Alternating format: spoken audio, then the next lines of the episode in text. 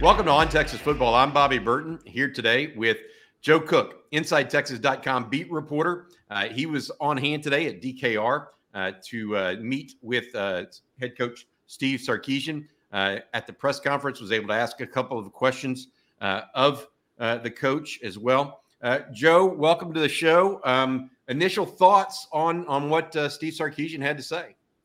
Yeah, it, he wasn't as uh, firm or stern or strong or whatever you want to put it uh, today as he was in, in past weeks. And, you know, that makes sense. He was riding high off a pretty great showing against Alabama, two wins over ULM and UTSA. But uh, I don't want to say he was, I, I, I, don't know the exact word, but he wasn't as, uh, uh, didn't come with the same gusto as he had in, in previous weeks. And that makes sense. His team lost a game that they were uh, picked to win that they led 34-17 at one point and uh, or something like that 31-17 and uh, you know he he didn't have the same confidence. And it makes sense. And he you know one thing I credit Steve Sarkisian on is being pretty forthright with with answering questions. And I think he was that again today. And uh, but sometimes being that forthright reveals some some interesting problems. And I think we've uh, locked in on a couple both on offense and defense. Yeah, we're going to talk about that now. But you know, one of the things he also hit on was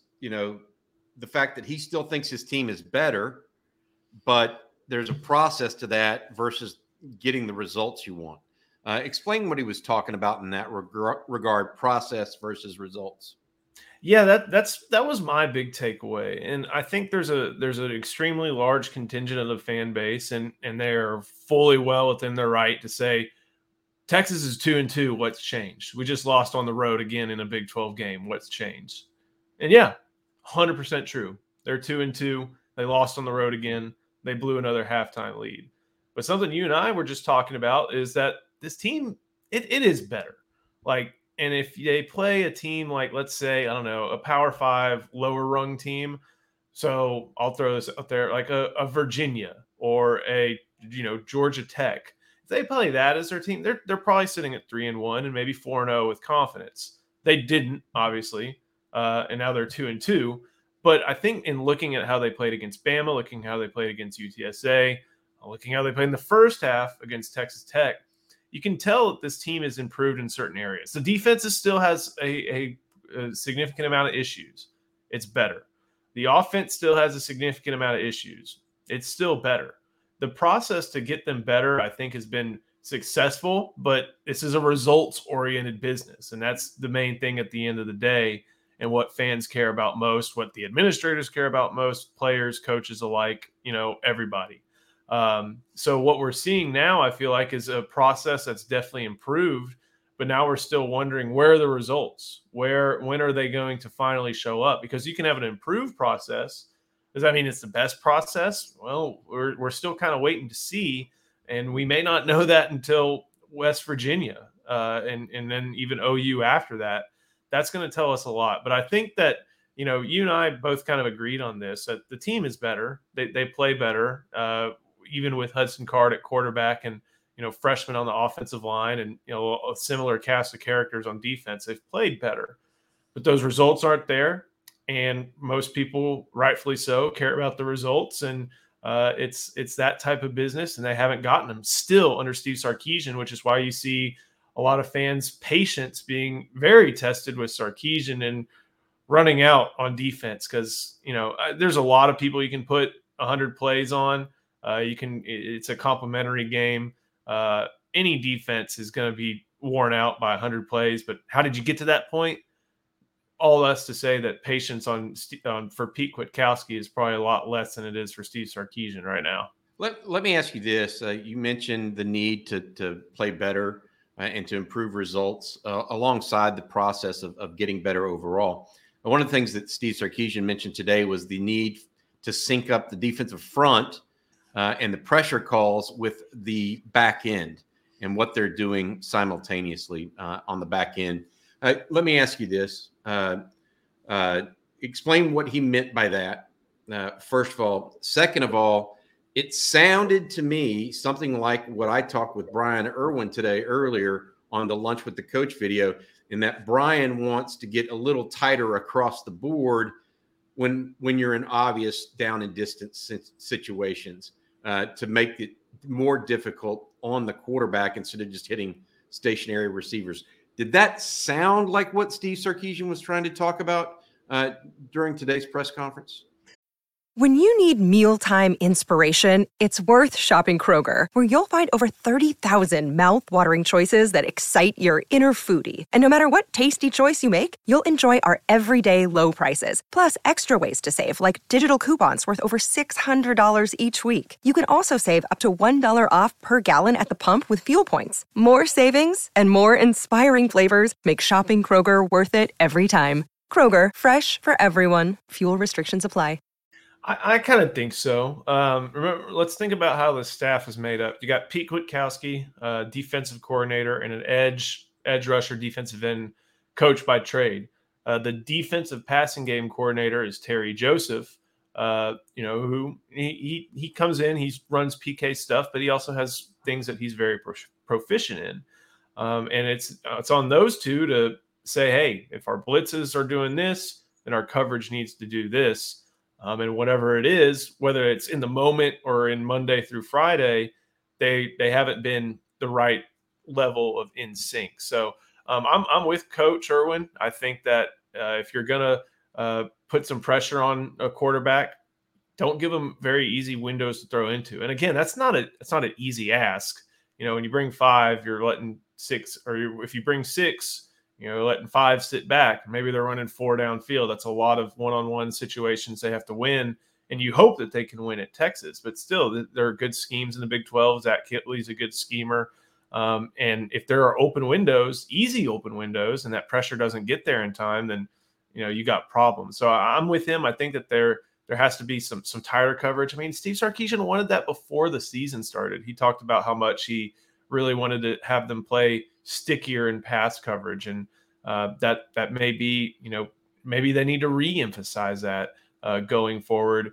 Um, so and, and, you know this is kind of some stuff that we saw last year that even with you know a, a, at least a decently called front if the back doesn't match it then you know there's going to be problems that the back has to answer for the defensive secondary and sometimes they just weren't able to do that against uh, uh, Texas Tech on Saturday. Um, I got to ask you this: uh, Texas versus Texas Tech on fourth down. Ian Boyd of Inside Texas wrote a tremendous article with graphic explanation today of each of the fourth downs. He broke it down with video uh, for one dollar for one month at uh, Inside Texas.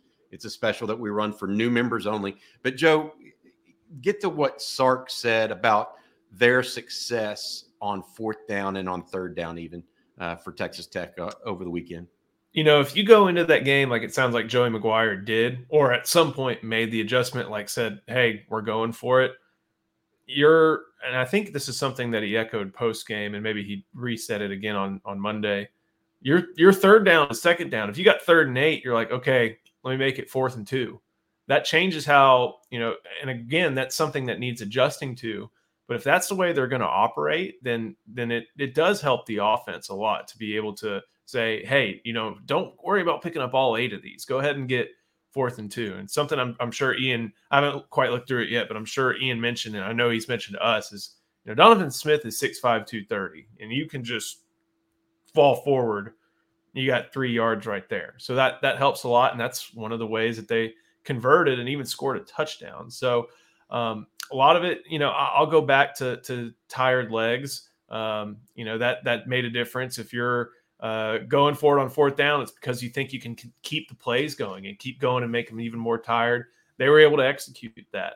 Uh, there were some times when Donovan Smith was kind of held in the grasp, but he got out of it. Um, you know, they were they were this close, but again, they were this close, so they they weren't able to do that. I don't know if that's a blueprint going forward because you know I don't know if other teams have a, a, player who's in the mold of Donovan Smith. Just thinking about the next three opponents, I mean that's not what JT Daniels is. That's definitely not what Dillon Gabriel is, and I don't think that's what Hunter Dekkers is. So I need to watch a little bit more of them. Not what you know, keep going there. Not what Spencer Sanders is not really what Adrian Martinez is, though he can use his legs. I guess the closest thing would be Jalon Daniels, and that's not what he's like either. It's a different type of running quarterback. So they may not face this again. I don't know if that's going to be a sustainable thing for other opponents to use that quarterback run game or the threat of the quarterback run game.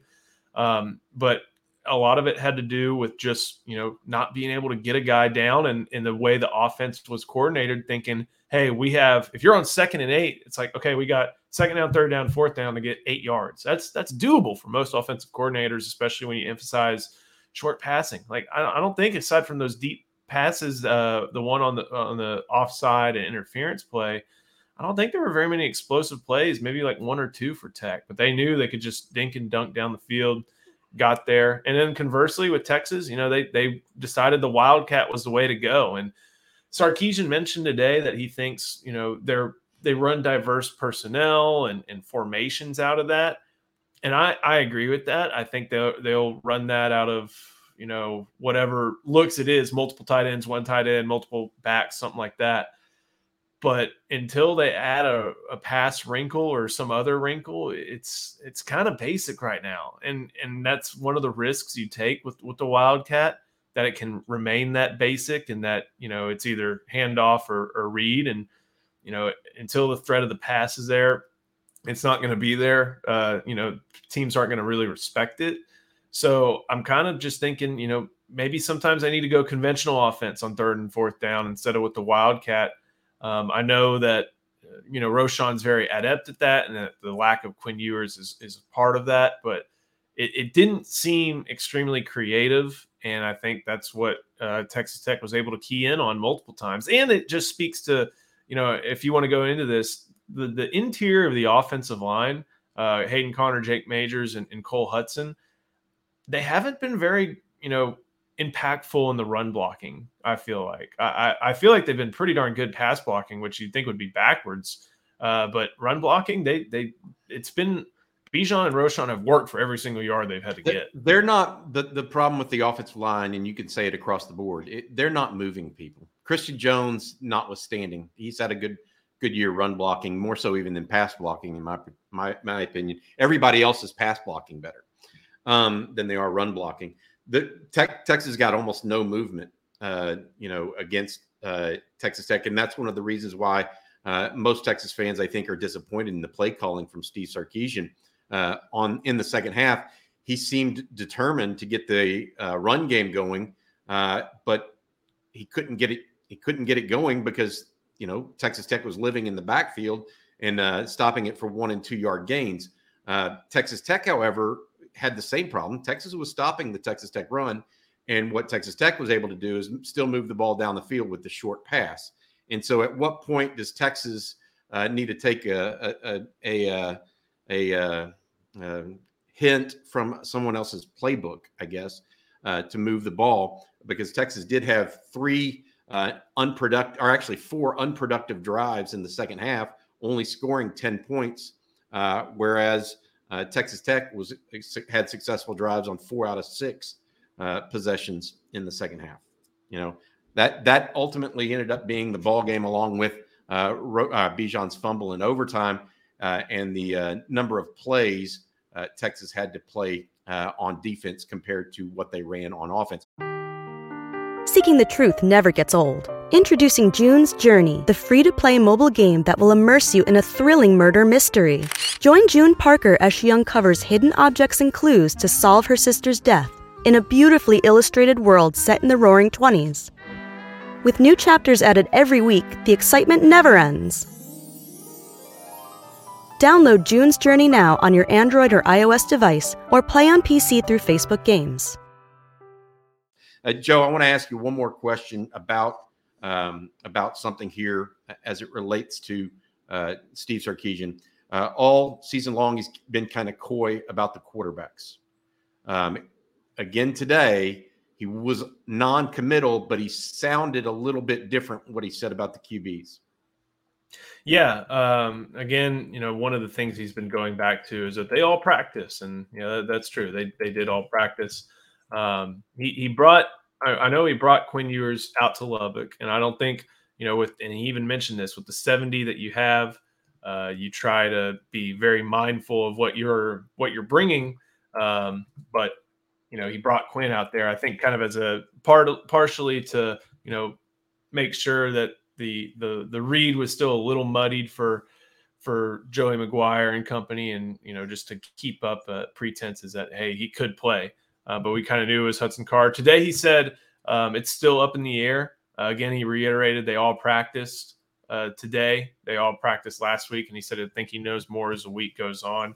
We're kind of getting to that point to where this is where you know the window is is there for uh, Quinn Ewers to return. You know, when it was three to four weeks or four to six weeks, I think this is kind of the beginning of that three, and you know maybe that four.